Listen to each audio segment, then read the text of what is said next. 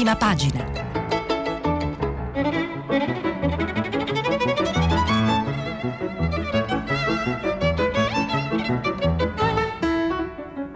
Questa settimana i giornali sono letti e commentati da Stefano Zurlo del quotidiano Il Giornale. Per intervenire telefonate al numero verde 800 050 333. Sms WhatsApp, anche vocali, al numero 335 5634 296. Buongiorno, buongiorno a tutti.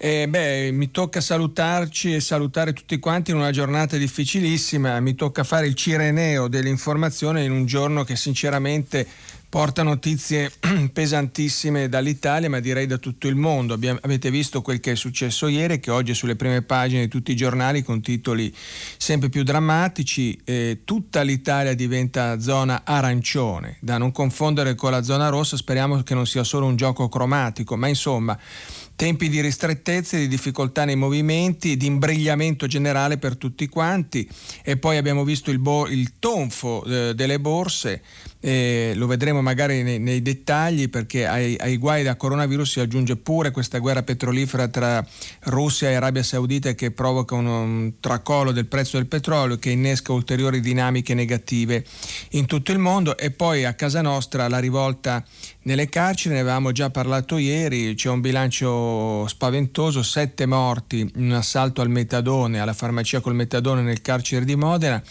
devastazioni e scontri in tantissime carceri. Anch'io oggi ho scritto su, su questo tema che pone problemi nei problemi, e con rivolte che sono estese da Melfi a Bari, a Trani, a San Vittore, e, insomma in, me, in, in mezza Italia.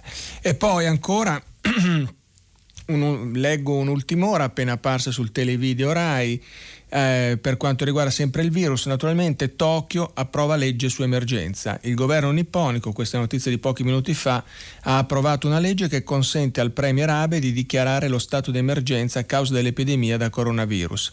Il Premier potrà dichiarare, potrà, non che l'abbia già dichiarato naturalmente, potrà dichiarare lo stato di emergenza per aree specifiche e coordinare e e, ordina- e, potre- e, quindi le prefetture potranno ordinare ai cittadini di restare in casa, oltre a imporre chiusure di scuole, restrizioni gra- sui grandi assembramenti, eccetera, eccetera. La Camera Bassa del Parlamento giapponese inizierà eh, a discutere la delibera mercoledì e la legge potrebbe essere promulgata già venerdì.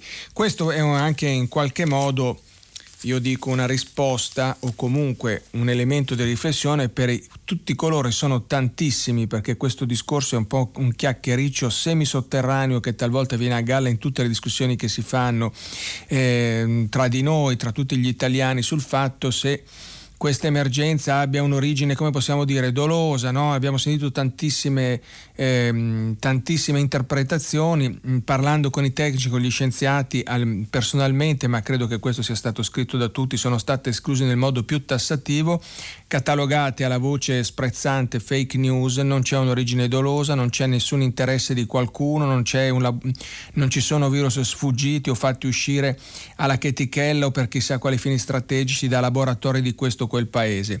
La realtà, come vediamo, adesso appunto è il Giappone, eh, è il Giappone che si trova in trincea, la realtà è molto più drammatica, la realtà è forse anche più semplice. Probabilmente, come hanno spiegato molti scienziati, c'è stata una trasmissione dal pipistrello all'uomo che poi forse attraverso un ulteriore passaggio comparsa, manifestatasi per la prima volta nei mesi scorsi su que- sulle date però c'è un certo balletto al mercato di Wuhan in Cina e da lì poi è partito tutto fino a quello che stiamo vivendo anche in queste ore in Italia. E allora cominciamo mh, occupandoci naturalmente delle misure varate dal, dal governo. Certo, fa un po' impressione l'idea che dopo tutto quello che era successo nello scorso weekend, di cui abbiamo parlato diffusamente ieri con i giornali che hanno evocato l'8 settembre, la confusione con la fuga di notizie sul decreto in arrivo, appunto mentre gli italiani erano, moltissimi italiani erano fuori, erano in giro, insomma quello che è successo tra venerdì sera, sabato e domenica.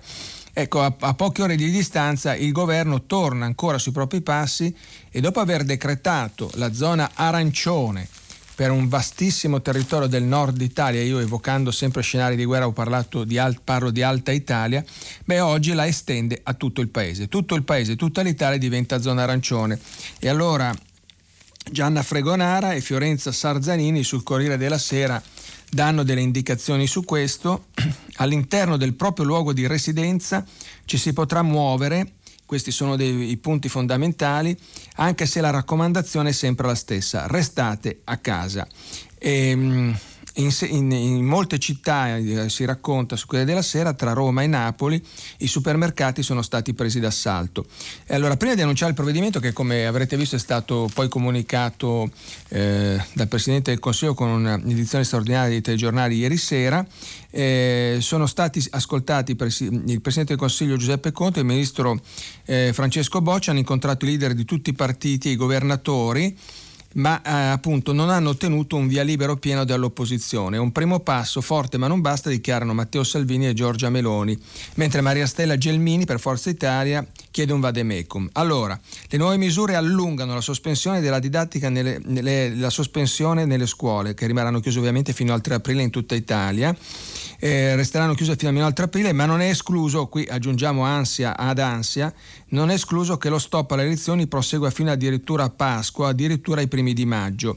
La ministra dell'istruzione Lucia Azzolina Mm, parlando in videoconferenza ai rappresentanti degli studenti, ha spiegato che se la sospensione delle lezioni, questo è un punto molto importante, andrà oltre il 3 aprile, si dovrà procedere a modificare l'esame di, di, maturità, salteranno le prove invalsi e l'alternanza scuola-lavoro, ma potrebbe essere reso più snello anche l'esame, visto che il programma sarà ridotto gli studenti hanno chiesto di alleggerire la seconda prova. Allora, come, come, si vede, si procede evidentemente in modo empirico. Non dico che si viva e si procede alla giornata, ma certo non esistono certezze, esiste solo un calcolo delle probabilità, si fanno dei tentativi, perché di questo stiamo parlando, naturalmente coordinati da, da, da illustri cattedratici, da medici, da scienziati, da virologi e poi si raccolgono i risultati giorno per giorno. Eh, siamo in questa fase e d'altra parte chi pontifica o predica dall'alto di presunte cattedre, di presunte verità, va oltre le certezze che abbiamo.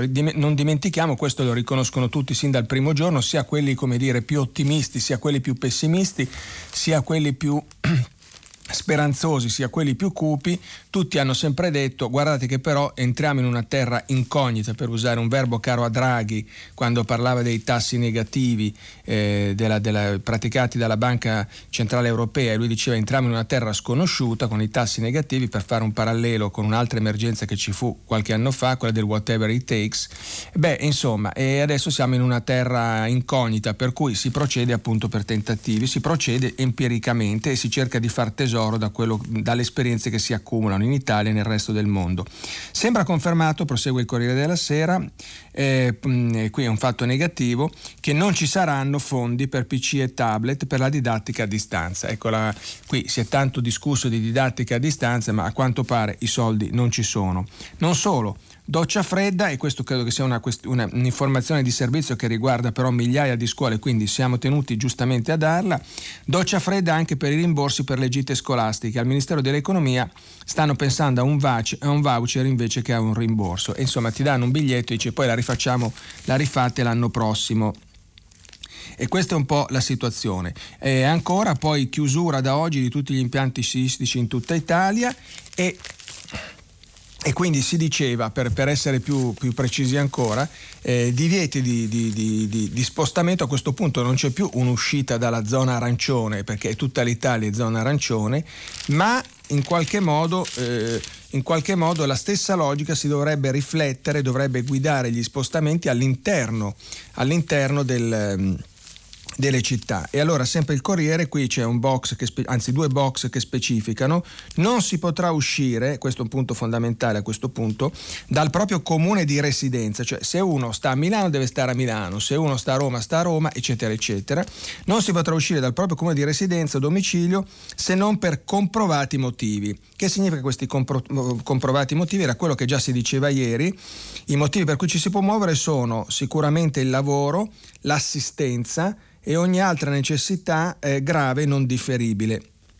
Il motivo della trasferta va autocertificato e può essere controllato dai posti di blocco di, eh, dai carabinieri, polizia e finanza che valuteranno le singole situazioni.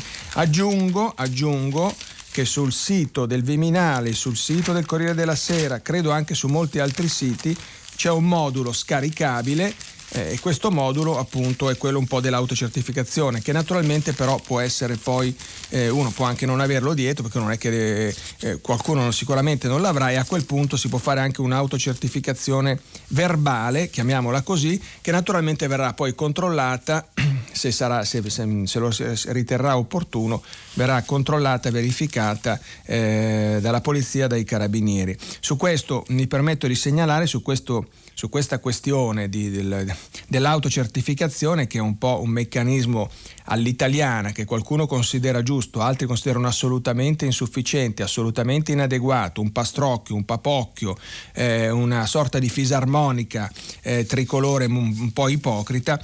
L'editoriale oggi sul messaggero del direttore Virman Cusenza dal titolo Troppe fale lo Stato imponga la sua legge e lui appunto arriva, uh, ritorna su questa questione eh, e, e, legge proprio il testo, il testo appunto del decreto sull'autocertificazione.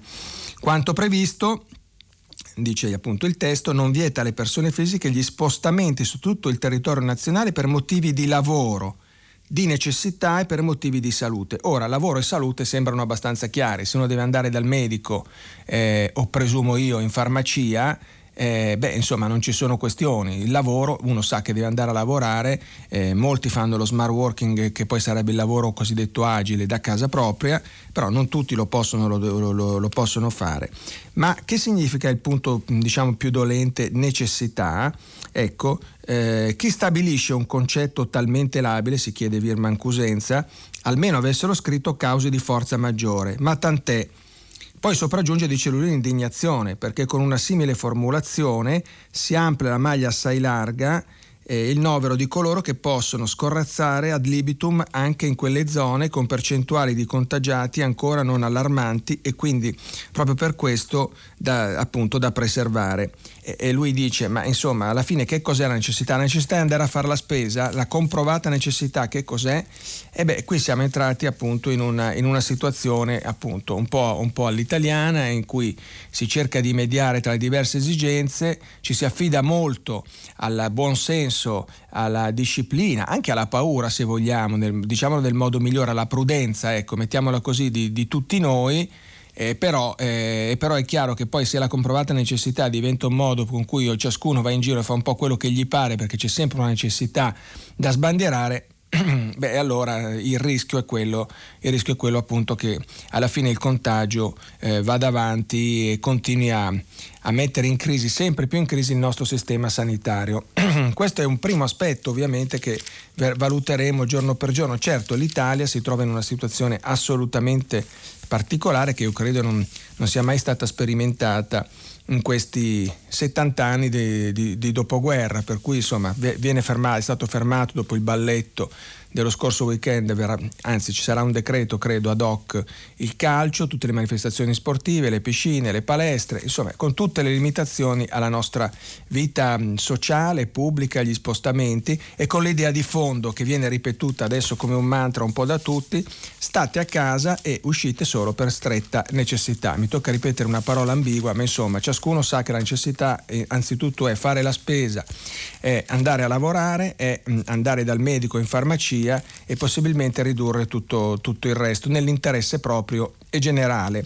Nell'interesse proprio generale. Mm, eh, un, un, piccolo cenno che faccio perché tutti lo conoscono, tiene un programma eh, di successo sulle reti Mediaset, parlo del nostro vice direttore del giornale Nicola Porro che è risultato anche lui positivo al tampone e sul giornale di oggi con un breve e devo dire sobrio articolo eh, Nicola appunto racconta la sua storia e, e, e, si pone appunto una, un, la domanda perché dice non capisco io dove cavolo ho preso questa espressione che usa Porro questo virus.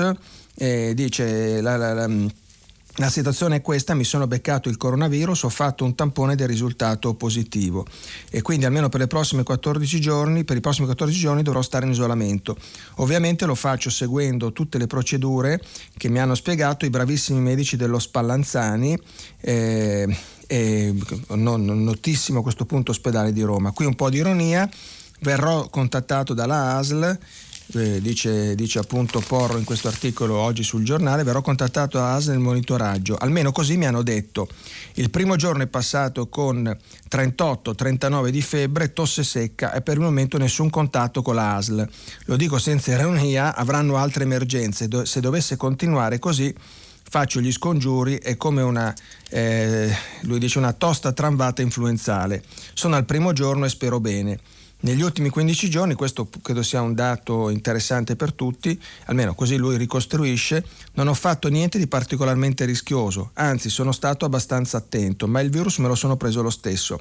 E allora dice mi dispiace per tutti quelli con cui ho lavorato a Quarta Repubblica, che probabilmente non sono stati infettati, ma dovranno ugualmente rispettare 14 giorni di quarantena. Mi scuso con t- tantissimo con tutti loro, la trasmissione, eccoci qua, la trasmissione ovviamente Quarta Repubblica non è andata in onda ieri sera e probabilmente staremo fermi per altre due puntate. E poi naturalmente eh, aggiunge eh, dobbiamo essere tutti più responsabili e capire che la trasmissione del virus, no la trasmissione Quarta Repubblica è, è molto più facile di quanto immaginiamo. Io non ho ancora capito, eccola qui, dove cavolo sono stato contagiato Continuerò a tenervi informati sulle colonne del giornale. In conclusione direi che questo virus è davvero, mh, mm, è davvero infido, è un'arma a doppio taglio e soprattutto lui dice direi che le preoccupazioni sono oggi per tutti coloro che sono negli ospedali, per i medici, per gli infermieri e per i pazienti. E beh, su questa questione del contagio su questa questione del contagio e sulla diffusione, anche perché circolano tantissime eh, tantissime notizie non sempre verificate, un interessantissimo reportage sul Fatto Quotidiano eh, che aggiunge un elemento di preoccupazione che poi però, ripeto, va valutato e va soppesato a mio, a mio, a mio parere. Eh, con razionalità, però insomma va, va, va, dato questo elemento, il titolo è molto forte, anche i giovani sono finiti nelle terapie intensive e poi segue tutta la, nella titolazione il 35% dei ricoveri nei reparti di emergenza a meno di 65 anni. E a Milano due ventenni gravissimi, 8 su 100 intubati tra i 25 e i 49 anni nell'articolo di Marco Pasciutti. No? lui appunto spiega un po' eh, la, la, la, appunto la situazione e dà alcuni, alcuni, elementi che ho accennato prima. Il 35% delle persone ricoverate in terapia intensiva a meno di 65 anni spiega al fatto Cristina Mascheroni, presidente regionale dell'Associazione Anestesisti e Rianimatori Ospedalieri, proprio prima che Giulio Gallera, che è l'assessore alla sanità ormai celeberrimo in tutta Italia, dirami le cifre del Pirellone. La maggior parte di questi, ha fatto sapere l'assessore al welfare lombardo, ha tra i 50 e i 64 anni, sono persone in forma che non hanno, non hanno un fisico debilitato, ma che a causa del coronavirus dei problemi polmonari che provoca vanno intubati. 8 su 100 hanno tra i 25 e i 49 anni.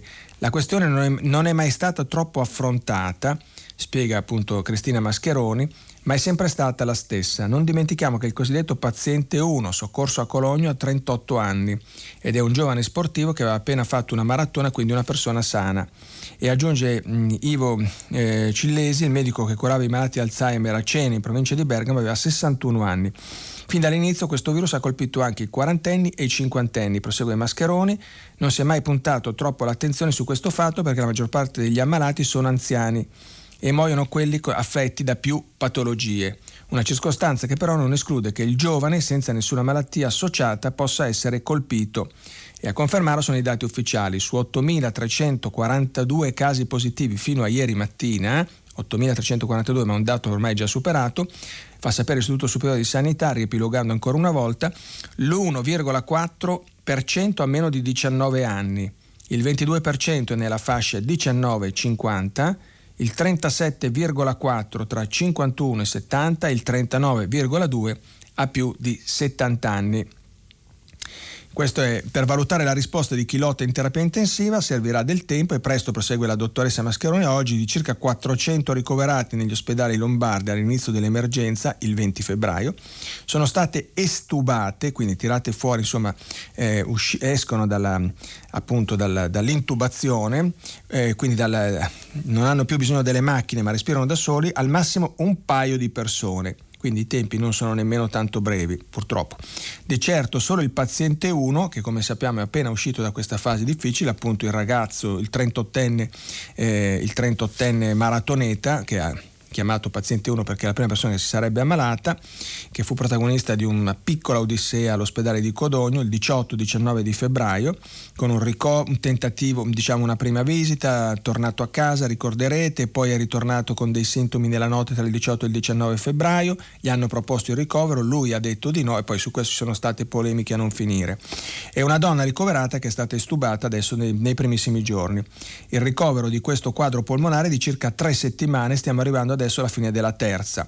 Ciò non vuol dire che non si arriverà anche alla quarta e parliamo naturalmente, dice solo di chi sopravvive perché ehm, ci sono anche naturalmente i pazienti che muoiono. Insomma, si rischia di stare intubati per più di 20 giorni, intubati o comunque attaccati a una macchina che faciliti la respirazione che è il ventilatore. Eh, questo naturalmente non è per aggiungere, eh, come dire, per fare del terrorismo, sono i dati che ci vengono dati che quindi ci fanno capire che la trasmissione eh, del virus è molto, è molto facile, molto più facile di quello che tutti pensavamo e che purtroppo possono essere colpiti in percentuali che abbiamo appunto sono da, da, da soppesare anche persone di 30, 20, 40, 50 anni eh, alcune delle quali finiscono in terapia intensiva. Poi naturalmente però va anche detto ci sono centinaia di asintomatici che manco si accorgono eh, di, di, di, passare attraverso questa, questa, chiamiamola forma influenzale molto forte eh, e, e, che la fanno magari appunto senza nemmeno linee di febbre ehm, in una situazione molto più, eh, come dire, più tranquillizzante, ecco, mettiamola così, in una situazione molto più tranquillizzante. Questi alcuni elementi oggi eh, di questa situazione eh, un po' a scacchiera che coinvolge tutto il mondo. Eh, però l'altro dato eh, che dobbiamo tenere presente eh, è quello che sta accadendo, le, i riflessi, i contraccolpi eh, mettetela come volete sul, sul, versante dell'economia e della finanza perché ieri vedremo oggi come va è stata una giornata disastrosa disastrosa con vendite, speculazioni e tonfo da Milano a Wall Street, come spiega Giuliana Ferraino, sempre sul Corriere della Sera. Eh, il, crollo, il crollo, di oltre il 30% del prezzo del petrolio in seguito al mancato accordo sul, nel weekend tra Arabia Saudita e Russia alla riunione dell'OPEC ha aggravato una situazione già fragile dominata dalle paure dell'impatto economico del coronavirus. Dopo le nuove misure restrittive sulla Lombardia e altre 14 province del nord che ora si sono peraltro ulteriormente aggravate con il nuovo appunto, decreto eh, annunciato ieri sera dal Premier Conte.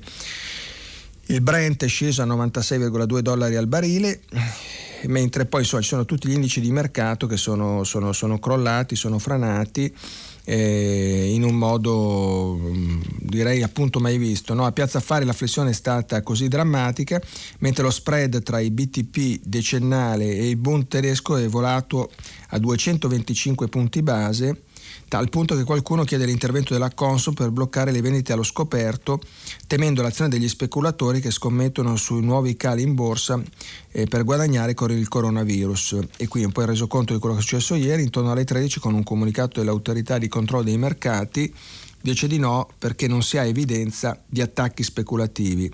E insomma ci sono stati vari, vari, vari, vari passaggi. Un altro racconto di quello che è successo, che sta succedendo, di, quel, di, di come possiamo cercare appunto di interpretarlo, arriva poi anche, eh, viene fatto su, su molti altri giornali.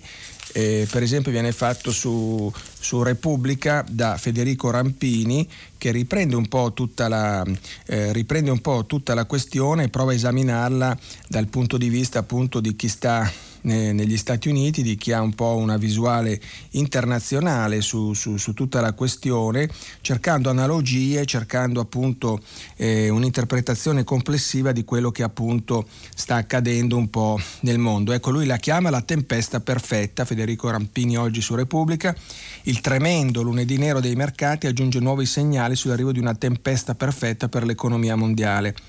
Allo shock paralizzante da coronavirus si è aggiunta all'improvviso, eccoci qui, una guerra del petrolio fra Arabia Saudita e Russia che accelera il crollo delle materie prime.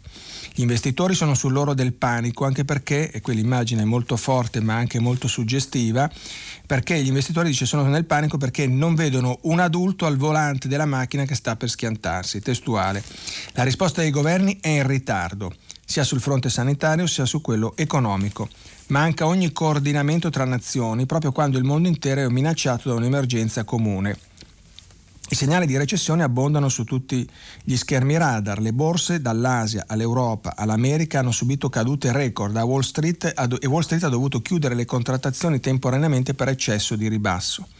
La paura ha spinto i capitali, eh, scrive Rampini, a investirsi in titoli del tesoro americani considerati più sicuri e questo ha schiacciato i rendimenti a un minimo mai raggiunto nella storia col Treasury Bond decennale che dà un interesse dello 0,5%. L'oro vola sempre più in alto come bene rifugio, il dollaro si indebolisce per l'attesa di nuovi tagli nei tassi della banca centrale. E poi su tutto si innesta il conflitto a cui accennavo prima, il nuovo conflitto tra l'Arabia Saudita e la Russia. Cosa è successo? Proprio perché l'economia mondiale frena i consumi energetici si riducono, le quotazioni del greggio avevano già perso un terzo dall'inizio dell'anno. L'Arabia ha tentato di negoziare con la Russia dei tagli concertati alla produzione per salvaguardare il prezzo, aggiungiamo noi. Non essendo stato raggiunto un accordo, è scattata la ritorsione. Il greggio arabo è offerto sul mercato con sconti del 20%, il che ha fatto precipitare ulteriormente i prezzi. Nella tempesta perfetta, L'unico segnale di schiarita all'orizzonte, c'è sempre un segnale di schiarita, però l'unico segnale di schiarita all'orizzonte potrebbe venire, prosegue Rampini, dalla Cina, se si confermano le notizie ufficiali sul continuo calo dei contagi e la graduale normalizzazione dell'attività economica. Questi sono dati molto importanti naturalmente. Poiché in Cina è in corso un'operazione propaganda che descrive Xi Jinping come un eroe vincitore della sfida contro il coronavirus, la cautela è d'obbligo. Altri indicatori indiretti, consumi energetici e traffico urbano, sembrano confermare una tendenza alla ripresa, però graduale e a livelli ancora decisamente inferiori alla situazione economica pre-coronavirus. Se dalla Cina può arrivare qualche ragione di speranza, è controbilanciata dalle preoccupazioni sugli Stati Uniti e l'Eurozona. Qui veniamo, come si dice, al nostro contesto, all'Italia. In America e agli Stati Uniti. In America diversi esperti epidemiologici, inclusi alcuni capi di agenzie sanitarie federali, temono che la risposta al coronavirus sia stata fin qui tardiva e inadeguata. La dimensione del contagio potrebbe essere sottostimata, le misure per contenere l'epidemia continuano a essere blande e frammentate da uno Stato all'altro. Pesano alcuni problemi strutturali come la giungla privatistica delle assicurazioni sanitarie americane, o le normative contrattuali per cui circa un terzo dei dipendenti restano senza paga se rimangono a casa malati, ragione per cui molti vanno a lavorare comunque e contagiano altri, eh, perché poi ci sono questi meccanismi elementari che spesso sfuggono ai grandi ragionamenti. Lo stesso ritardo si sta registrando nella risposta all'emergenza economica, perché qui abbiamo doppia emergenza sanitaria e economica. Donald Trump, prosegue Rampini, ha cercato di minimizzare il coronavirus perché ne teme l'impatto sulla sua campagna elettorale. Casabianca e Congresso finora hanno varato un pacchetto di 8,3 miliardi di dollari che si limita a finanziamenti urgenti per le autorità sanitarie in prima linea. Una, mena, una vera manovra antirecessione potrebbe richiedere 200 miliardi 200 miliardi fra sgravi fiscali e nuova spesa pubblica e per il momento non è all'ordine del giorno. Inoltre questo presidente americano per la sua natura è allergico alla cooperazione internazionale e non ha mostrato alcuna intenzione di mettersi alla guida di una risposta concertata. C'è una distanza abissale dalla grande crisi del 2008 quando al timone dell'economia mondiale c'erano leader più esperti e più inclini al dialogo. Problemi analoghi riguardano l'Eurozona con l'aggravante che la sua economia non è riduce da 11 anni di crescita come quella americana, anzi arriva a questa crisi già in affanno. La crisi della leadership tedesca pesa, già nel 2008 peraltro le rigidità europee, questo ricorderete insomma, provocarono ritardi e sottovalutazioni, generando una ricaduta in recessione, la crisi greca, le fibrillazioni sul debito italiano fino ad arrivare alla Brexit.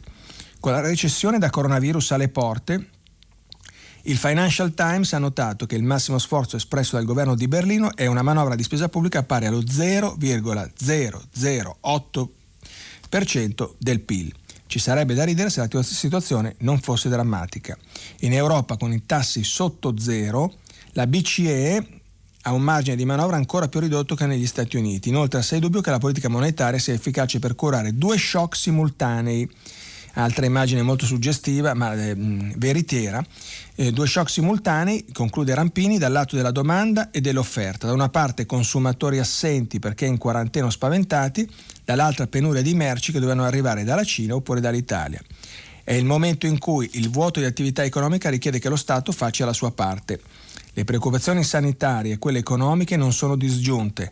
La salute dei cittadini è prioritaria naturalmente, ma un paese che si impoverisce per una recessione diventa più debole su tutti i fronti, ha meno risorse da investire per rafforzare il proprio sistema sanitario e venire in aiuto ai malati. Beh, insomma, questo è un, è un tema importantissimo, è un tema decisivo, qui tutti i temi sono, sono prioritari, starei per dire, eh, però dobbiamo renderci conto che eh, quest'idea della, della macchina in cui non c'è un adulto al volante che spaventa i mercati, eh, che provoca questi crolli, questi tonfi, questo senso di insicurezza globale in qualche modo andrà arginato e più i governi si mostrano forti, coesi e uniti, in un momento in cui peraltro sembra che invece molti vadano, se non tutti, in ordine sparso, ciascuno per i fatti propri, prima si riuscirà sul versante economico-finanziario da questa emergenza.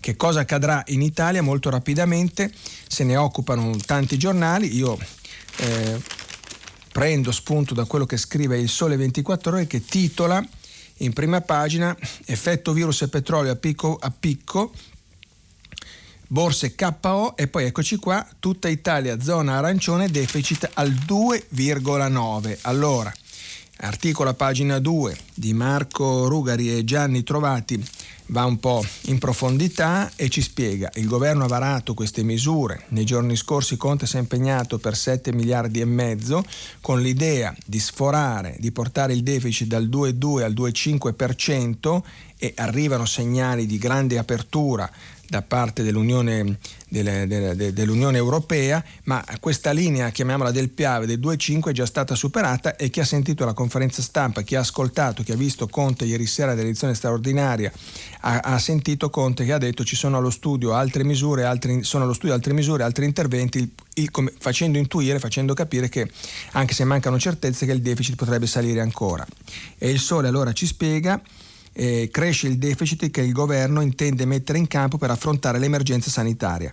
Il tema tornerà questa mattina sul tavolo del Consiglio dei Ministri che dovrebbe appunto decidere di aggiungere e qui vedremo quanto da 2 a 4 decimali di PIL ai finanziamenti delle misure anticrisi. La nuova mossa potrebbe portare il deficit fino sulla soglia del 2,9% e quindi qui poi ci sono vari calcoli, si cumula i 6,55 miliardi di indebitamento netto già messi a budget la scorsa settimana e quindi farebbero salire insomma tutta la dotazione antivirus su una cifra vicina ai 12-13 miliardi di euro. La cifra sarebbe ancora superiore in termini di saldo netto eh, da finanziare. Il deficit da 6,35 miliardi già ne muove 7,5 perché una parte della spesa eh, in assunzioni pubbliche e ammortizzatori sociali si tradurrebbe in un'entrata fiscale e contributiva. Quindi qui dice poi i 7,5 miliardi fin qui ipotizzati nel prossimo decreto anticrisi non, non, che, che, che, questi miliardi non fossero sufficienti ad affrontare le ripercussioni economiche del coronavirus era chiaro del resto anche nei giorni scorsi. Ma la bufera sui mercati, il rapido peggioramento del quadro, favorito anche dal caos della comunicazione istituzionale del fine settimana, hanno imposto di ecco, buttare al macero le agende appena preparate al punto che al Ministero dell'Economia e della Finanza, in una giornata fitta di contatti con le altre capitali europee, si è fatta strada la decisione di far salire subito l'asticella del deficit aggiuntivo, anche per evitare di dover riconvocare il Parlamento tra pochi giorni senza la certezza logistica più che politica di raccogliere i voti necessari per uno sforamento ulteriore. E quindi ha pesato poi sulla posizione la reazione dei mercati che si ragiona in via 20 settembre può essere placata solo da un intervento a livello europeo e rischia invece di essere ulteriormente alimentata da una spesa aggiuntiva di un'Italia in solitaria. E a questo punto appunto si, si, si, si spera che questi, questi, elementi vengano coordinati a livello europeo, si immagina, vedremo poi le decisioni che verranno prese in Consiglio dei Ministri, a questo punto di portare il deficit al 2,9 aggiungendo una decina di miliardi di sforamento e con un disavanzo superiore quindi di 2-4 decimali. Qualcuno può dire che siamo ancora eh, su misure molto modeste. Eh, vediamo, insomma, siamo partiti con 7 miliardi e mezzo, adesso si parla di altri 10 miliardi circa. Eh, quello che conta è muoversi rapidamente, è dare certezze, coordinarsi con l'Europa e poi naturalmente eh, vedremo quello che potrà fare su, sul fronte monetario la Banca Centrale Europea.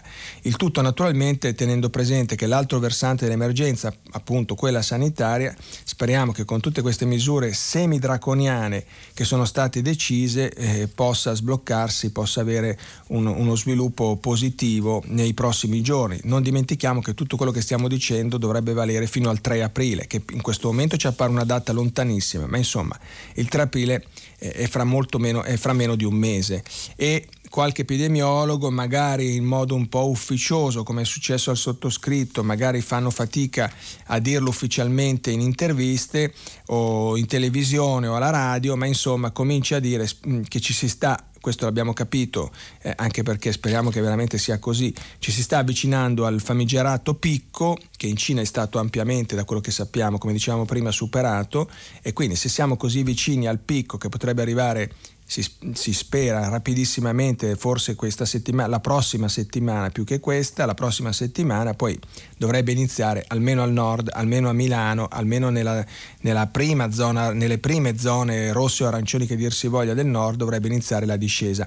Ma queste sono previsioni che devono essere confermate, quindi non facciamo adesso dell'ottimismo, dell'ottimismo facile. Questo però è il quadro economico, ultima, eh, ultima ma insomma sono tanti i risvolti che dovremmo raccontare, poi ciascuno eh, approfondirà naturalmente se vorrà i vari temi, ne possiamo parlare anche nella seconda parte fra pochi minuti, eh, però l'altro elemento eh, da tenere presente che è accaduto purtroppo è la rivolta nelle carceri, ne avevamo parlato ieri con episodi che si sono susseguiti rapidamente.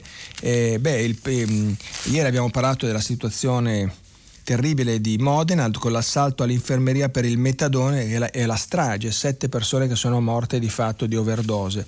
Ma non è questo l'unico, l'unico fatto che è accaduto perché ci sono state rivolte un po' ovunque, da San Vittore appunto a Foggia, a Melfi, eh, a Foggia decine di detenuti sono riusciti a scappare e mi ha molto colpito perché ho parlato ieri con varie persone insomma in giro per l'Italia e colpisce anche la, la, la facilità con cui a Foggia ad esempio, e questo è un elemento di riflessione che volevo dare a chi ci ascolta, eh, beh, hanno raggiunto i detenuti, hanno raggiunto un cancello ritenuto a ragione più vulnerabile, eh, lo hanno divelto a forza e si sono ritrovati con straordinaria facilità in strada. Poi la gran parte di questi fuggiaschi è stata riacciuffata, parliamo tra l'altro di piccola criminalità, non dei vertici della mafia foggiana, la società foggiana, quindi la gran parte è stata ripresa.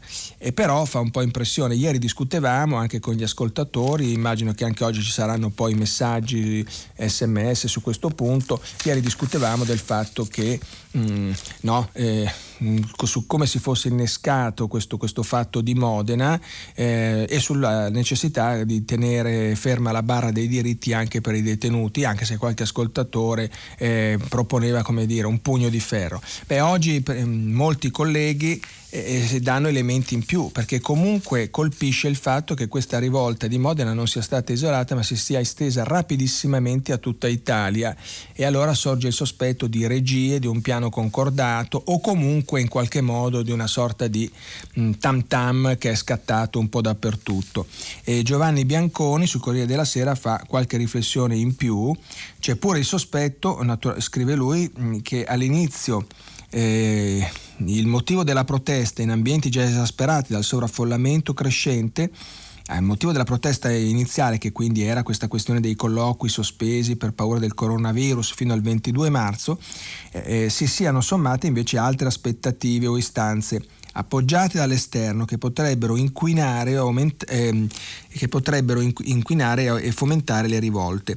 Come se, questo è il punto fondamentale, l'interruzione di colloqui ehm, e visite fosse stata il pretesto iniziale, la miccia, che una volta bruciata ha acceso altre rivendicazioni, per esempio un provvedimento di amnistia che nell'attuale contesto politico sembra un traguardo difficile se non impossibile, ma di cui si è ricominciato a parlare. E poi ancora i sostegni politici antagonisti fuori dai penitenziari, come è accaduto a Milano, Roma e Torino, assieme a quelli dei familiari dei detenuti in contesti ad alta densità criminale, per esempio a Napoli e in Puglia, fanno pensare a un fenomeno che potrebbe assumere aspetti e dimensioni diversi da quelli iniziali.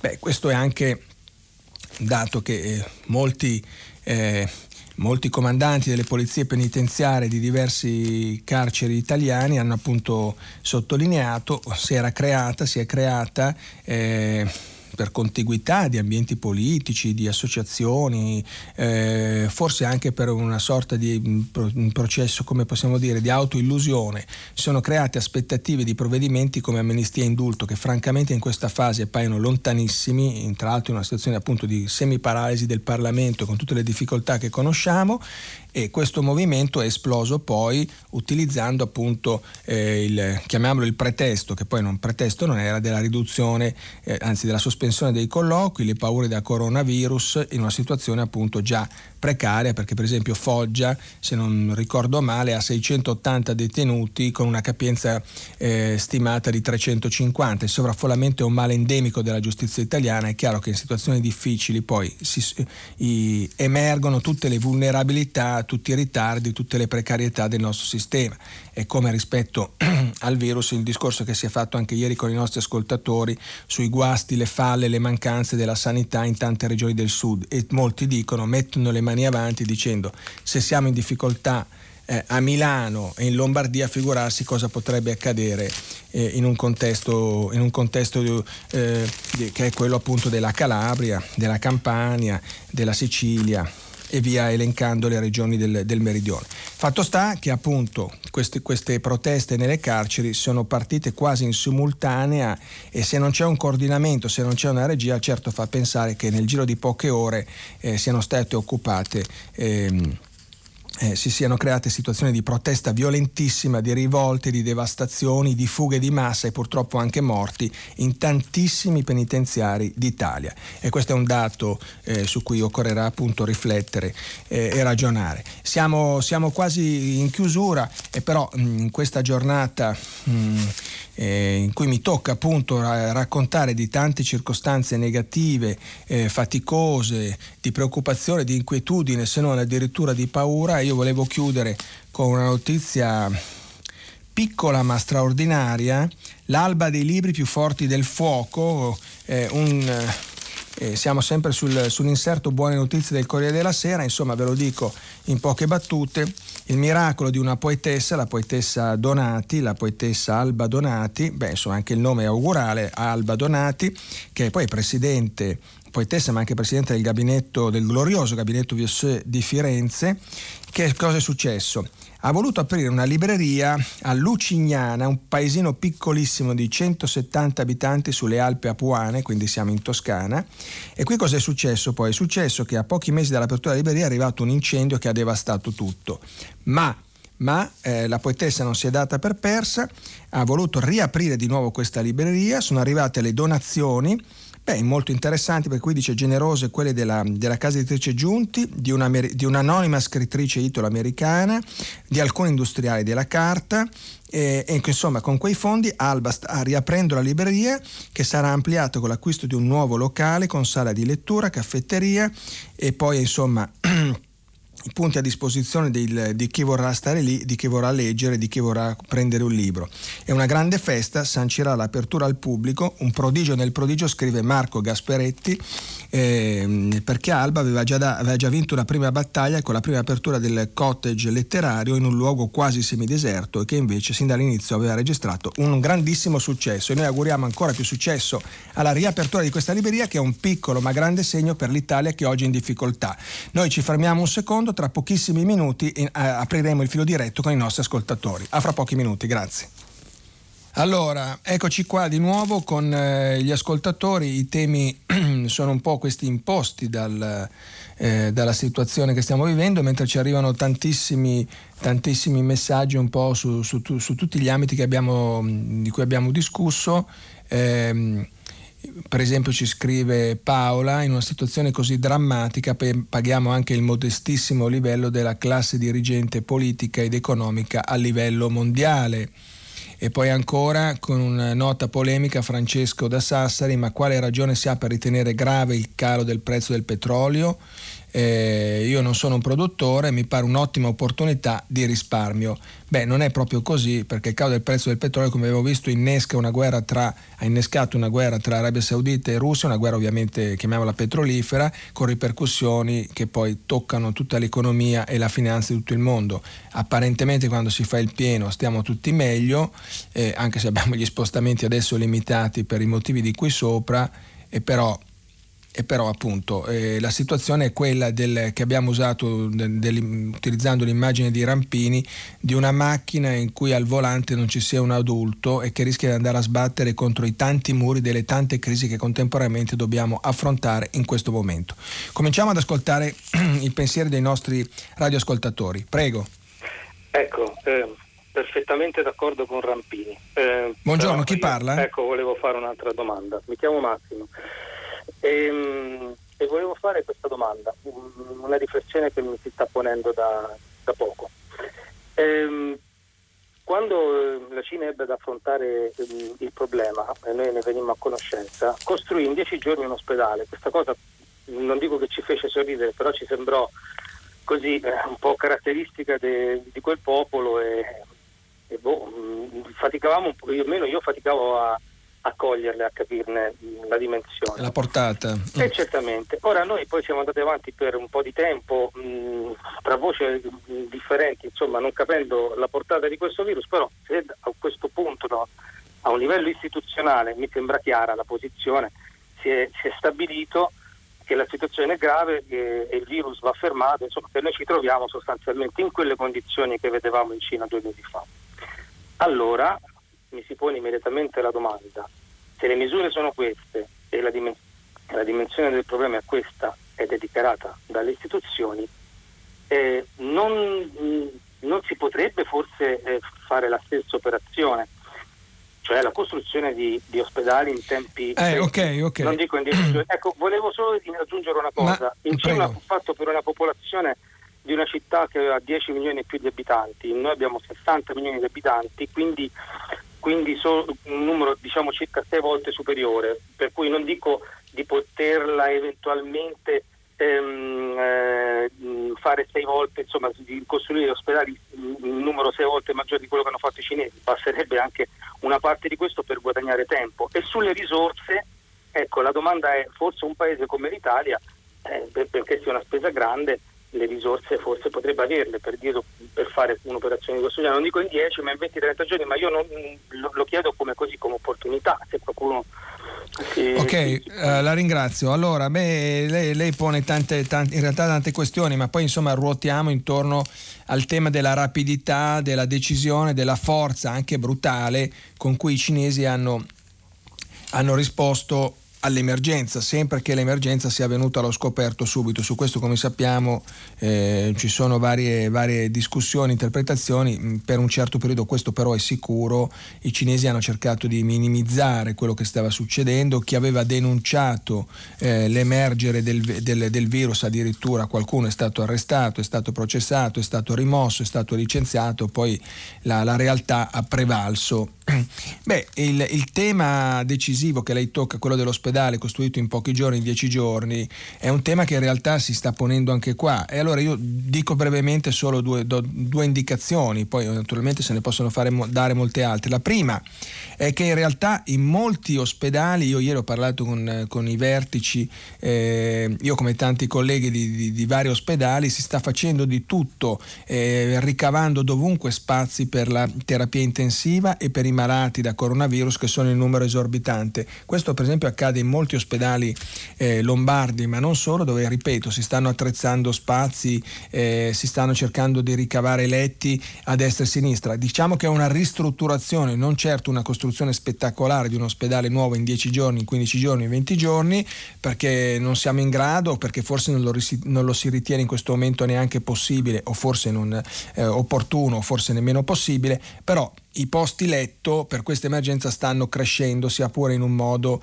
che rischia di essere inadeguato alle esigenze e così pure i posti per la terapia intensiva che poi è uno degli snodi, se non lo snodo decisivo eh, perché appunto quando ti trovi ma, pazienti che come abbiamo letto prima nell'articolo del Fatto Quotidiano hanno bisogno, hanno bisogno di essere intubati e non hai la possibilità di intubarti, intubare questi pazienti rischiano seriamente di andare all'altro mondo. E questo è un tema. L'altro tema però è quello di come affrontare eh, le difficoltà, perché poi quando si tratta di costruire l'ospedale o l'infrastruttura eh, o qualunque altra cosa, sappiamo che in Italia è tutto complicato, è tutto laborioso, è tutto laborioso è già un eufemismo, è tutto terribilmente difficile e contorto, aggettivo più adeguato. E, e qui si, stanno, si sta continuando eh, a citare il famoso modello Genova. Che vuol dire il modello Genova? Il modello Genova, eh, qui lo sappiamo tutti, tocca passare da, da catastrofe a sciagura, da guaio a guaio, è quello che è successo con il crollo terribile e sventurato del Ponte Morandi. Beh, a Genova io ci sono stato, ma molti, hanno, molti stanno seguendo la vicenda. A Genova eh, si sta procedendo a tappe forzate per la costruzione del nuovo Ponte Morandi, quello disegnato da Renzo Piano, che l'ha donato, ha donato il progetto alla città.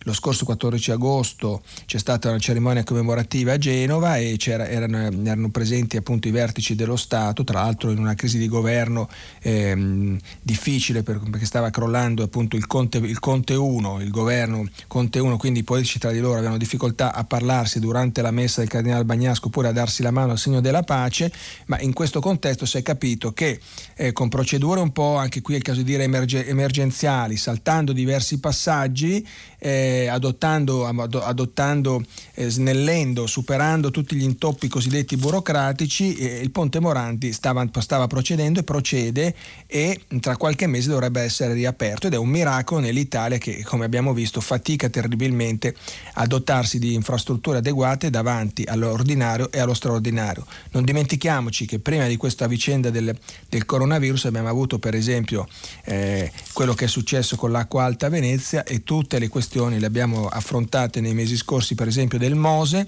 che è questa, questo sistema di dighe mobili che è pronto al 94-95%, fatto sta che però non è entrato in funzione con l'acqua alta che si è impossessata ripetutamente di Venezia nei, nei, mesi scorsi e ci sono stati danni per centinaia di milioni di euro. Oggi questo fenomeno ci sembra già vecchio perché eh, siamo in preda a nuove emergenze, eh, però qui una, una, riflessione si impone perché ogni volta che dobbiamo affrontare un, una questione eh, vitale per la, per, per la, manutenzione, per lo sviluppo del paese, poi ci imbattiamo in tutte queste difficoltà. Allora, il modello Genova è quello che si sta predicando in questo momento di emergenza per il potenziamento appunto degli ospedali e non solo per quelli, perché appunto le, le emergenze e le sfide sono molteplici.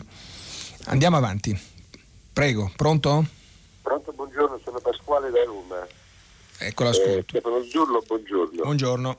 Buongiorno a lei. Allora, io credo che un attimo dopo che sarà finita questa emergenza coronavirus, ma anche penso nell'immediato, occorra ripensare eh, proprio interamente il concetto eh, della sanità pubblica italiana. Questo è un punto importante perché non è più possibile che la sanità pubblica sia trattata come una Cenerentola finora, come finora è avvenuto.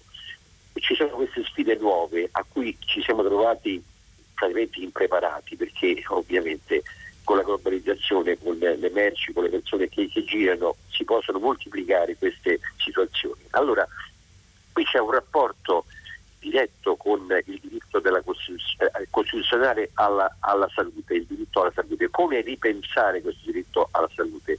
Ora questo è un punto, ai tempi del coronavirus e di altre possibili epidemie, come, come, come rispettare questo diritto e come dare una sicurezza ai cittadini? Oggi noi ci troviamo in una situazione in cui la popolazione è invecchiata, in cui ci sono delle fragilità nuove, in cui noi veniamo da un crisi economica del 2008 che già ha stressato molto la popolazione. Ora, se ci sono bisogni importanti in questo momento sono quelli della salute e questa, questa situazione drammaticamente ce l'ha messa in luce.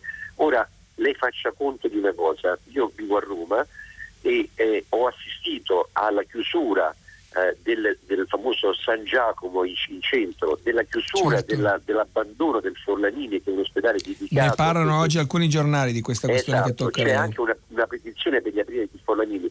Voglio dire, è una politica assolutamente miope in tutti questi anni, al di là del colore delle, delle giunte o dei governi che si sono succeduti. Cioè, trattare la sanità come una cenerentola, eh, eh, fare delle finte razionalizzazioni che poi non hanno prodotto alcunché. E oggi ci troviamo ecco, paradossalmente con una esigenza di avere medici, di avere strutture, di fronteggiare uh, una situazione che fa tremare le vene ai polsi, cioè è veramente allora occorre ripensare, questo è il, è il, è il momento che la politica possa pensare a quali sono le esigenze dei cittadini dopo tanti mesi in cui siamo corsi appresso a cose che non avevano senso. Questo è un momento importante e questo può far riacquisire anche una fiducia nelle forze politiche che finalmente riescano a centrare il problema e a capire che questo è un problema fondamentale perché attiene alla sicurezza della, dei cittadini e, e, l'economia, perché poi vediamo che ci sono queste cose. No, ho capito, ho capito, ho capito il, il, il, il, messaggio che lei sta dando, la ringrazio. E il messaggio che lei sta dando è questo ovviamente ripensare le nostre priorità, eh, per esempio toccando il tema eh, a, tutti, a, tutti, caro della, della salute e del diritto alle cure. Eh, io qui mi tocca essere un po' polemico, pensate ai miliardi che sono stati spesi, il governo così ha deciso, il governo esprime naturalmente l'orientamento del paese, eh, io per, nel, nel, mio piccolo non ero d'accordo, eh, ad esempio i soldi che sono stati spesi in questi, a parte gli sprechi la spending review che viene annunciata da anni e anni nel nostro paese e che alla fine produce il risultato di tagliare non le spese ma solo i commissari preposti al taglio delle spese, scusate il gioco di parole ma questo è successo in Italia col taglio dei commissari alla spending review più che con la spending review stessa. Ma poi pensiamo anche alle misure che sono state prese, ripeto, più che legittimamente ci mancherebbe dal governo, eh, dagli ultimi governi, eh, dagli ultimi due governi, Conte 1 e, Con, e Conte 2 che ha confermato, quindi anche da maggioranze diverse in direzione ad esempio quota 100 e soprattutto reddito di cittadinanza. Certamente il reddito di cittadinanza è stata una risposta al dramma della povertà crescente che ha riempito fino a poche settimane fa le pagine dei giornali che poi purtroppo tornerà quando torneremo, speriamo presto a tempi ordinari, tornerà però a far parlare di sé con, la, con l'esplosione della povertà e di tutto quello che sappiamo connesso alle povertà. Ma certamente non ha prodotto risultati apprezzabili sul, sul, sul, sul, mondo del lavoro, sulla capacità di ripartenza del paese, sull'economia, ma a mio parere ha indotto, ha favorito il manifestarsi, l'emergere di una mentalità assistenziale, uso un aggettivo brutto, in qualche modo parassitaria. Ripeto, nel combattere la povertà poi si sono aggiunti altri dati e una mancanza di, interconnessione tra domanda e offerta sul mondo del lavoro, che era un elemento decisivo, una scintilla necessaria per far ripartire il paese in grande difficoltà e soprattutto le, le, le, il propagare eh, il, il, creare addirittura una mentalità che non è quella che, non quella che serve, non quella giusta a mio parere per far avanzare il paese. In ogni caso le risorse sono quelle che sono.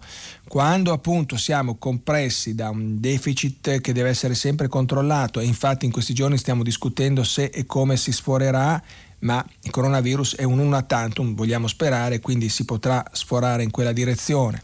Quando abbiamo un debito che è una palla al piede enorme per lo sviluppo del paese e quando abbiamo mh, mm, eh, una crescita del PIL che si misura, se si misura in decimali quando non è a zero sotto zero, e allora se le risorse sono quelle che sono, poi se tu dirotti 5, 7, 10 miliardi da una parte, poi dopo ti troverai, scoperta, eh, da ti troverai scoperto da un'altra parte perché la coperta è corta. E oggi in primo piano vanno i tagli, i, i difetti, i ritardi, eh, le falle del nostro sistema sanitario che andrebbe sicuramente potenziato, che dovrebbe crescere e che ha, gran, eh, che ha grandi problematiche in tutto il paese ma soprattutto al sud. E oggi questi dati diventano, diventano ancora, ancora, più evidenti. E su questo e su, su, tutto il resto appunto continuiamo a ricevere tanti messaggi e anche alcuni chiedono spiegazioni, chiarimenti su quello che in realtà è chiaro fino a un certo punto. Ad esempio Alberto sulla mobilità eh, pone una domanda ovvia ma, ma, ma molto sensata. Sulla mobilità ci sono divieti oppure raccomandazioni? Ai fini sanzionatori la differenza è grande, Alberto. E, e allora noi come possiamo dire che siamo un po' nel paese appunto in cui al bianco e al nero si preferisce il grigio e nel grigio poi ci sono sfumature diverse a seconda di come le si guarda, di come le si interpreta, di come le si sa spiegare se si viene fermati. E quindi ci, siamo, ci sono dei divieti però sono espressi in forma di raccomandazione, oppure se vogliamo dire in un altro modo, eh, la comprovata necessità che ci permette di uscire dall'isolamento, da questa specie di blocco nel, nel, nel, nostro comune è un po' a fisarmonica e va modulata e va spiegata e va interpretata e quindi poi ciascuno spero ne faccia il miglior uso eh, e vedremo poi come reagiranno le forze dell'ordine e come interpreteranno e cosa succederà se ci saranno poi segnalazioni, procedimenti che però in Italia lo posso dire lasciano sempre il tempo che trovano eh, che poi di solito finiscono chissà come in prescrizione magari dopo anni in cui rimangono lì. Eh, in ogni caso parliamo di divieti e parliamo di e possibili ripercussioni dal punto di vista penale. Questo anche Conte lo ha, lo ha, detto e ripetuto più volte, questo hanno detto diversi prefetti, si tratta di divieti eh, che però sono stati incartati in formule un po' ambigue, un po' barocche, molto gentili, ingenerando ovviamente eh, confusione, ingenerando anche un, forse volutamente un certo margine di ambiguità per poter dire appunto facciamo così ma non blocchiamo, non, non facciamo ecco, come si è fatto in Cina, che peraltro è un paese diversissimo dal nostro, non è nemmeno una democrazia, questo però dobbiamo dirlo. Qui ci scrive ad esempio Alberto, non si poteva definire l'area di movimento, ad esempio tragitto dal, dal lavoro, raggio di 15-20 km dalla residenza, i cittadini non avrebbero dubbi, quindi come dire, il, in modo molto più netto, molto più chiaro delimitare gli, gli spostamenti. Eh, A Vicenza ci scrivono risiedono 12.000 statunitensi nelle basi militari, per loro valgono le prescrizioni, eh, ci sono casi di Covid-19 fra di loro, domanda che giriamo volentieri a chi ci può dare una risposta alle autorità se ci vorranno rispondere. E poi ancora, ancora su questo tema un po' dell'autocertificazione, eh, si fermi il paese, altro che autocertificazione, il decreto è una foglia di fico che cade al primo alito di vento, stato d'assedio dal Brennero a Lampedusa ci scrive Pino da, Pado, da Padula. Eh, Padula in Campania, eh, sede di una famosissima certosa. E beh, eh, abbiamo letto prima, eh, qualcuno adesso potrebbe sorridere addirittura dicendo eh, addirittura no, stato d'assedio, però abbiamo visto, abbiamo letto pochi minuti fa dal televideo che in Giappone si va verso la possibile dichiarazione, di questo si discute in Parlamento, dello stato di emergenza e quindi e quindi insomma eh, in un momento così difficile qual, eh, eh, purtroppo quello che ci sembrava impossibile fino a pochi giorni fa si sta eh, avverando molto rapidamente e non sappiamo eh, fino a che punto dovremo, dovremo, arrivare. E ancora poi ci sono messaggi ehm, molto secchi, molto duri, finalmente la chiusura del baraccone del calcio milionario a proposito della querel e anche un po' del balletto un po' indecoroso che si è consumato sul andiamo avanti, non andiamo avanti col campionato di calcio, si è giocato ancora fino a ieri con, con, con l'ultimo posticipo a Reggio Emilia e adesso si è arrivati alla decisione di sospendere come era inevitabile, come era logico che fosse, perché se si ferma, se si ferma praticamente un paese intero, dalle, appunto non, le palestre, le piscine, quasi gli uffici, e addirittura non, non, ci si può muovere, non si capisce perché poi invece dovessero andare avanti le partite di calcio. Prego, ascoltiamo una nuova telefonata. Buongiorno. Buongiorno. Sono Renata e telefono da Genova. Prego. E io mi faccio presente questo. Chiedo che cosa fa la sanità privata. La risposta, la parte del leone. Allora, io avevo un attacco urgente presso un primario ospedale genovese Ieri sono stata chiamata e mi è stato annullata.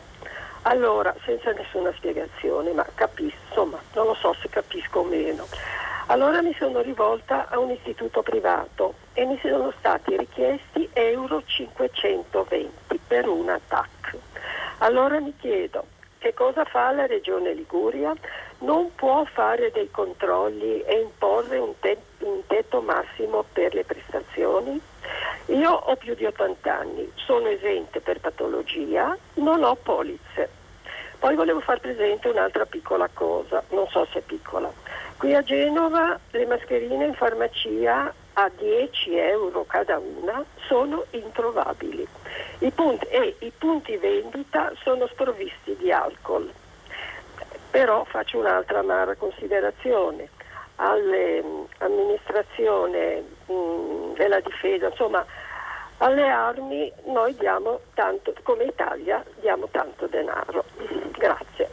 Allora la ringrazio signora perché mm, è molto, molto lucida, molto diretta, anche se ha posto tante questioni. Proviamo a riassumere semplificando naturalmente eh, quello che lei dice, semplificando per, per, esigenze di spazio e di tempo. Solo per questo. Beh, è vero che l'ordinario eh, rischia di andare in questi giorni in cavalleria. Questo non viene detto esplicitamente da nessuno, ma nei fatti eh, se uno deve fare una visita, chiamiamola ordinaria, che poi insomma è la salute di tutti al di fuori di quello che sta accadendo in queste ore, ha grandi difficoltà e l'esempio che ci ha fatto la signora eh, della, della se ho capito bene, annullata all'ultimo minuto senza manco una spiegazione, ma la spiegazione è il retropensiero nazionale che tutti abbiamo del, del coronavirus e credo che stia accadendo un po' ovunque. Da diversi ospedali mi dicono e ci dicono che l'ordinario è congelato e sospeso, va avanti ma con molta fatica perché c'è da tenere la prima linea se si riesce a tenere di questa straordinaria emergenza. Qui subentra il discorso della sanità privata, beh qui poi eh, la sanità privata in realtà, per esempio, in Lombardia, in un sistema eh, in cui la, il pubblico e il privato sono integrati in un unico circuito, cercando di offrire le migliori soluzioni al, al paziente, eh, funziona con un meccanismo diverso, eh, che è quello della, chiamiamolo della, della, della, miglior concorrenza per offrire le cure più adeguate a, un, a prezzi eh, non esosi ai pazienti. Io direi che mh, storicamente, per esempio a Milano, la creazione di un circuito unico tra pubblico, e, tra pubblico, e, privato accreditato è quello che ha permesso nei fatti, al di là della retorica, di luoghi comuni, di stereotipi non veritieri, è quello che ha permesso anche alle persone mh, provenienti dalle classi sociali più deboli di avere le cure che prima avevano solo i ricchi. Questo è quello che è successo. Poi ci sono state speculazioni, errori, eh, incidenti, tangenti, arresti, tante cose che accompagnano come eh, sempre e spesso funestano anche le, le cose cose migliori, ma questo è quello che è accaduto. Una svolta culturale nel campo sanitario importantissima e decisiva e secondo me è stato un contributo essenziale per far crescere il paese. Eh, dopodiché però se ci si trova, come è accaduto ieri, come racconta questa signora eh, genovese, a una, un attacco viene annullata e un istituto privato chiede 500 e passa euro, sì, certo qui dovrebbe intervenire eh, la regione, dovrebbero intervenire le ASL, dovrebbero intervenire le autorità perché se ti viene annullato senza preavviso un esame ritenuto necessario, necessario che è stato prescritto deve essere poi eh, svolto a mio parere con le stesse modalità in tempi rapidi cercando un'alternativa in un circuito che è quello regionale perché la sanità funziona su base regionale tenendo conto delle esigenze, tenendo conto delle difficoltà del momento, dell'età di, di, di, di chi è davanti delle, e di tutto, che, di tutto, quello che, sappiamo. Ma non è possibile immaginare che uno gli venga annullato un esame importante, importantissimo come un attacco anche se non è l'emergenza di oggi ma è anzi in certi casi è ancora più necessario se venga annullato.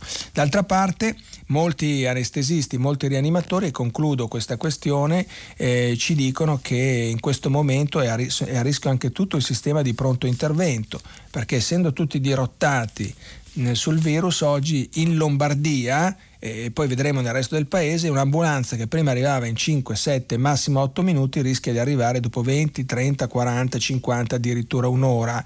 Eh, queste sono proiezioni, sono stime, poi vedremo cosa succederà nei, nei prossimi giorni, eh, nelle prossime settimane, ma insomma ci sono tante, tanti contraccolpi che dobbiamo affrontare. Ora è chiaro che le risorse anche qui non sono infinite eh, e che quindi non si può fare tutto, ma sono inaccettabili appunto questi casi eh, che si verificano per cui poi poi siccome tu sei, hai, chiedi un attacco o chiedi un esame e, o sei in attesa di, un, di, di, un, di, una mammografia o di qualunque altro esame e basta, tu vada alle calende greche senza manco una spiegazione oppure ti debba arrangiare come una sorta di mercato nero pagando cifre folli.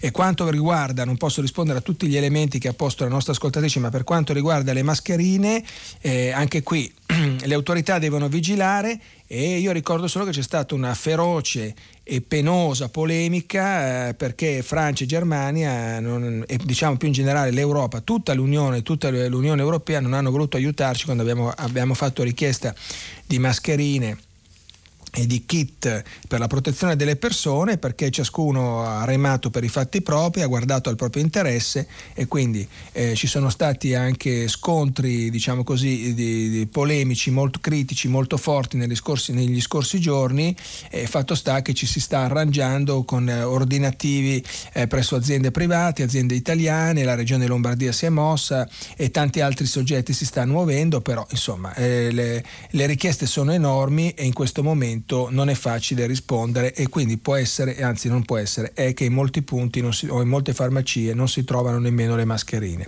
Prego.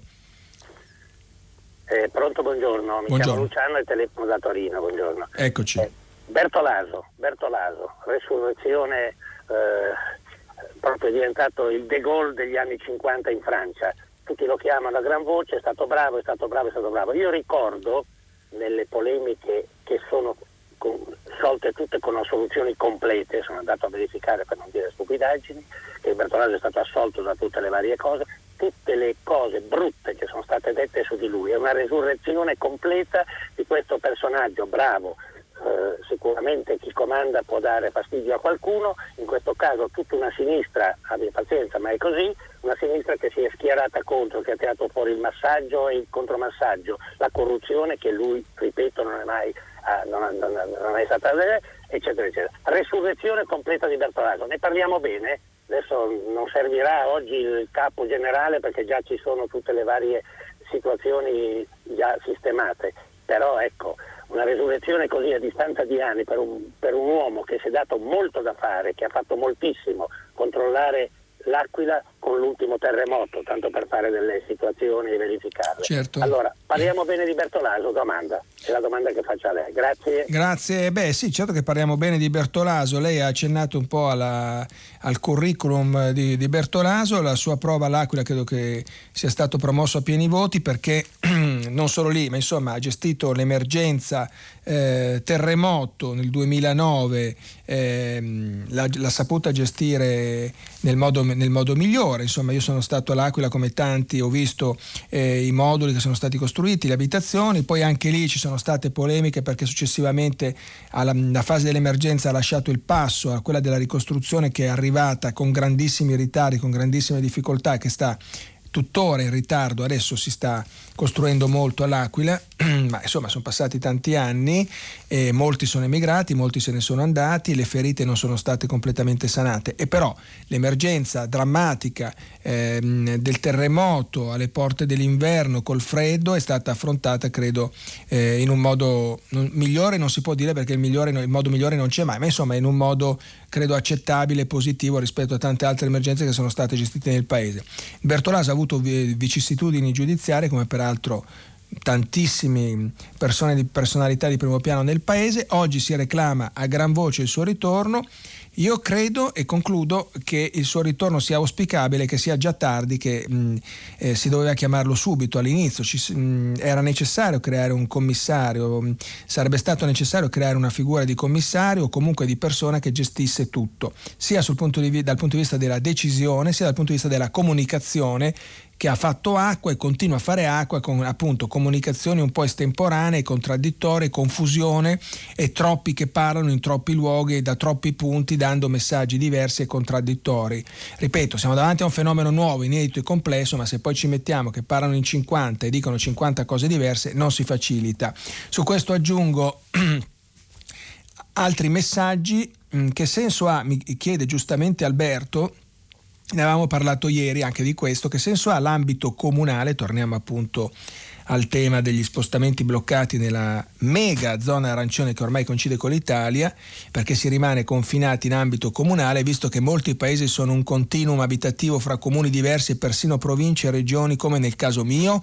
Ci scrive Alberto, non si sa di quale regione stia parlando, ma insomma ci sono tantissime conurbazioni dove i comuni sono intrecciati. Io penso all'Interland milanese, a pochi chilometri da qui, che ne so, Corsico Cesano Boscone sono incastrati uno dentro l'altro, è difficile persino capire i i confini tra, di un comune con l'altro o Sesto San Giovanni con Milano per rimanere appunto all'intera milanese. Eh, anche qui eh, i, i, i, limiti, del, i limiti delle, delle, delle, decisioni del decreto sono questi. È anche vero che c'è il discorso che abbiamo già detto prima più volte, anzi fino alla noia forse della comprovata necessità. Se uno ha un medico ad esempio a Milano e abita a Sesto, eh, io penso che quella sia una comprovata necessità, si potrà spostare presumo tranquillamente e idem eh, eh, per le esigenze che abbiamo detto, per il lavoro, per gli spostamenti. Più che ragionare allora eh, sui comuni che sono intrecciati, provare a ragionare sul ridurre, se possibile, i motivi per cui si va in giro, eh, sia nel proprio comune, sia in quello di fianco, sia a tre comuni di distanza. La comprovata necessità mette a dura prova la nostra comprensione, ma insomma tutti sappiamo quando una cosa è strettamente necessaria, è indifferibile, come si dice con linguaggio un po' tecnico, o quando invece alla fine noi andiamo in giro perché eh, sì, ci interessa, è importante, ma non è così decisivo e non è la, la priorità rispetto alla priorità di fermare il contagio, di scongiurare il contagio e di in qualche modo appunto eh, ridurre il rischio a cui esponiamo noi, i nostri familiari, le persone più fragili che ci sono vicine. Ne approfitto intanto per leggere un'ultimissima ora che è uscita in questo momento sempre sul televideo, il petrolio rimbalza dopo il tracollo, abbiamo parlato prima, accusato per il mancato accordo all'OPEC e la guerra dei prezzi avviata dall'Arabia Saudita che sfidando la Russia ha deciso di aumentare la produzione e quindi di tagliare i prezzi. E quindi oggi il, in apertura il barile sale del 7,97% a 33,61 dollari, mentre il Brent guadagna l'8,47 a 37,27 dollari. Quindi il petrolio rimbalza e siamo appunto a un più quasi 8% rispetto al crollo che c'era stato ieri. Ascoltiamo ancora una telefonata, prego. Pronto, eh, sono Antonio da Rocca San Giovanni, provincia di Chieti, la costa ecco. dei, dei Trabocchi. Sì. Un paesaggio molto turistico, tanto per mettere una Beh, nota. ci mandi una cartolina così ci consoliamo, eccoci. Appunto, costa di Trabocchi è già una cartolina. Perfetto, perfetto. sul mare. Dunque, brevemente, mi vergogno del pensiero icastico che mi è venuto in mente però è molto descrittivo. Il virus veritas, cioè appunto è proprio l'occasione che vengano fuori molte verità, cioè per esempio quella sull'assistenza sanitaria, cioè proprio mh, pagata in modo miserevole, insomma, tutti questi medici di cui adesso si fanno gli elogi tra mh, tasse e cose varie ma arrivano a prendere proprio al netto ma neanche 10 euro l'ora. Quindi ecco, insomma, brevissimo perché le, le, verità potrebbero essere tante, sia certo. politiche che amministrative. Buon lavoro. Grazie, grazie. Beh, lei ha ragione. Eh, beh, pensiamo agli infermieri, pensiamo al personale paramedico, ma eh, questo è un po' eh, come lo dobbiamo chiamare, una sciagura nazionale. Io mi ricordo, mi ricordo tutti ci ricordiamo, eh, no? parliamo eh, sempre come anche un sogno che abbiamo avuto da bambini di diventare vigili del fuoco. Pensiamo ai vigili del fuoco a quello che fanno e pensiamo agli stipendi miserevoli, alle indennità miserevoli che prendono. Ne, ne abbiamo parlato anche qua purtroppo in occasione di sciagure, di disastri di morti come è stato in provincia di Alessandria, ricorderete qualche mese fa quando uno sventurato sciagurato ha messo una bomba nella propria abitazione non lontano da Alessandria sono morti tre pompieri che erano intervenuti, c'è stato un funerale solenne ad Alessandria, eh, no, queste sono cose accadute pochi mesi fa che ripeto nell'intasamento di notizie, nella drammatizzazione di oggi rischiamo di dimenticarci immediatamente di quello che è successo solo ieri.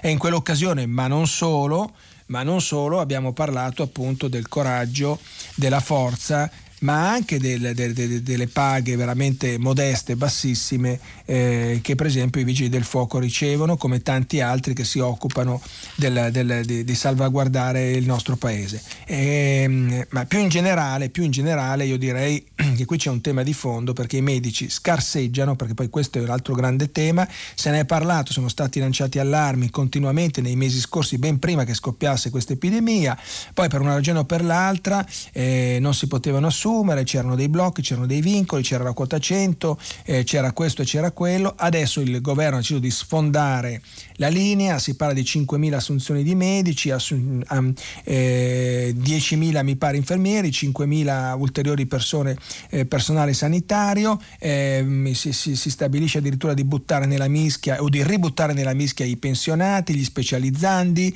eh, quelli che hanno appena finito gli studi ma che in qualche modo eh, devono già essere immessi nel sistema. Insomma si dà una scossa o si vuole dare una scossa energica, anche perché assolutamente necessaria al sistema. Io dico ben venga e ripeto quello che ho già detto ieri, che dirò tutti i giorni, che tutte le crisi ci mettono in difficoltà, ci mettono quasi KO, ma offrono anche delle opportunità, perché poi alla fine questa è la crisi, di fare un passo in avanti, di migliorare, di non piangersi soltanto addosso, ma di provare appunto a modernizzarci, a renderci più attrezzati ad affrontare le emergenze e l'ordinario quando spero presto torneremo all'ordinario. Questo vale per tutti i campi, vale per i vigili del fuoco, vale per la sanità, vale per il modo in cui gestiamo il nostro debito pubblico, vale per le relazioni internazionali. Un altro tema su cui si potrebbe volendo polemizzare, insomma, eh, l'abbiamo già fatto anche in questi giorni, lo ripeto solo rapidissimamente, l'Europa, l'Europa, l'Europa, alla fine vediamo che l'Europa fa una fatica enorme a coordinarsi e dal punto di vista finanziario economico ed è ancora più scandaloso da quello, da quello sanitario. Quando è scoppiato eh, questa vicenda si è discusso e poi ognuno ha fatto come voleva, dalle mascherine di cui abbiamo parlato prima con la nostra ascoltatrice, al blocco non blocco dei voli, alla, alla gestione e persino starei per dire, eh, anche se mancano evidenze in tal senso, ai tamponi effettuati di cui parlano diversi sms che abbiamo ricevuto in queste ore alla, dire, allo squadernamento dei dati della crisi nella massima trasparenza.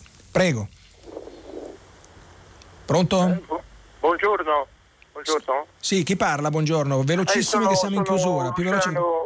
Buongiorno a tutti, sono Luciano da Firenze. Prego, veloce. Volevo, sì, sì, volevo fare un piccolo intervento sulle borse, no? sulle speculazioni al ribasso, al sì. rialzo che come dire, speculano, speculano, su tutto, ad esempio ora eh, e ci guadagnano sempre loro. E ora ad esempio sale lo spread in una situazione in cui l'Italia si trova in emergenza sanitaria e guadagnano pure sulla, eh, vogliono guadagnare pure sulla salute e sulla vita delle persone. Mi sembra assolutamente immorale, fraudolente, io direi anche criminale. Ecco, cosa ne pensa? Vabbè, certo, posta, grazie, posta così, ovvio la domanda non può che avere un'unica risposta, è chiaro che È chiaro che questi fenomeni ci scandalizzano, però qui non è che ci stiamo a raccontare eh, delle favole o vogliamo fare la morale, dobbiamo attrezzarci, attrezzarci per rispondere a queste speculazioni che accompagnano sempre i fenomeni, perché quando ci sono le crisi c'è chi specula, c'è chi, eh, c'è chi fa i soldi con le disgrazie degli altri, accadeva ai tempi della guerra, è accaduto nella crisi del 29, è accaduto in tutte le crisi, accade a maggior ragione oggi perché con questi sbalzi c'è chi fa i suoi calcoli e ci va a guadagnare, mentre molti perdono, vanno in difficoltà o rischiano di perdere il lavoro e tutto il resto. E bisogna attrezzarsi e per attrezzarsi bisogna, come abbiamo già detto, eh, varare misure energiche, eh, bisogna coordinarsi con l'Europa, bisogna sviluppare la politica monetaria e la borsa deve essere eh, guidata, mettiamola così, eh, stando attenti a tutti questi fenomeni che però insomma in qualche modo io ritengo poi fanno parte del sistema, si possono combattere, si possono eh, considerare, valutare, soppesare e purtroppo ci sarà sempre chi farà i propri interessi, però bisogna cercare anzitutto di fare gli interessi del Paese e questi paiono chiari in un dialogo con l'Europa, ma facendo pesare, perché questo è un elemento decisivo, facendo pesare che le circostanze eccezionali ci impongono in questo momento uno sforamento del, del deficit, e abbiamo visto 2,2, poi 2,5, ora si parla del 2,9, io credo che si possa andare anche oltre, eh, si possa andare anche oltre perché le circostanze lo impongono e perché il Paese rischia di, eh, rischia di, è già in ginocchio e rischia di sprofondare eh, anco, ancora, ancora di più. Siamo allora in, chiusu- in, chiusura, qui continuano ad arrivare messaggi in cui si chiedono anche le indicazioni più spicce, ma, scus- eh, ma scusate, ma chi lavora al nord può rientrare a casa al sud? Eh, e ancora, se i supermercati sono aperti, deduco che si possa fare la spesa. Claudia, beh, questo ci direi proprio di sì, più necessità di fare la spesa credo che non ci possa essere, non è che possiamo eh, morire di fame, ci mancherebbe. E quanto agli spostamenti, torniamo al discorso della conclamata necessità che facevamo prima, della, della necessità comprovata, io dico comprovata, conclamata un termine un po' troppo medico, qua mi siamo fatti prendere dal, dalla, dalla, dalla situazione del momento e quindi la necessità è questa. Eh, se uno ha una mamma, ad esempio, un parente che è in gravissima difficoltà perché per esempio è disabile o è particolarmente anziano e malato e abita al sud e sta al nord e bisogna andare da lui, non c'è secondo me distanza che tenga e quella è una comprovatissima necessità e si va dalla mamma, si va dal parente, si va dalla persona che è sola, che ha bisogno assolutamente di assistenza. Ripeto, il buonsenso, il, la necessità, eh, l'intelligenza di ciascuno, anche la sobrietà di ciascuno sono decisive decisivi in questo momento per sviluppare dei comportamenti, chiamiamoli virtuosi, di limitazione del danno, di lotta alla propagazione del virus e quindi in qualche modo di aiuto per tutti noi. Noi siamo in chiusura, eh, mi spiace appunto aver condotto questa trasmissione qua in un disastro di notizie, ma insomma cerchiamo di guardare anche al positivo, il positivo in, questi, in questo momento arriva, mm, speriamo, da un'Europa che comincia a coordinarsi, da un'Italia che chiede di esplorare il deficit appunto per migliorare, per rispondere a questa situazione economica drammatica e dalla Cina dove sembra che i contagi siano in, in decrescita e quindi si apre un, un, orizzonte nuovo. Dopo il GR Edoardo Camurri conduce pagina 3 e dopo le novità musicali di primo movimento alle 10 tutta la città ne parla, affronterà proprio questa emergenza virus in tutta Europa e in tutto il mondo con le notizie che abbiamo visto arrivano dalla Cina positive e dal Giappone invece negative, addirittura si va verso appunto una situazione un po' marziale, chiamiamola così. E quindi tutta la città ne parla, approfondirà il tema, ascoltateci e riascoltateci sul sito di Radio 3 e sull'app RayPlay Radio. A domani, grazie, arrivederci.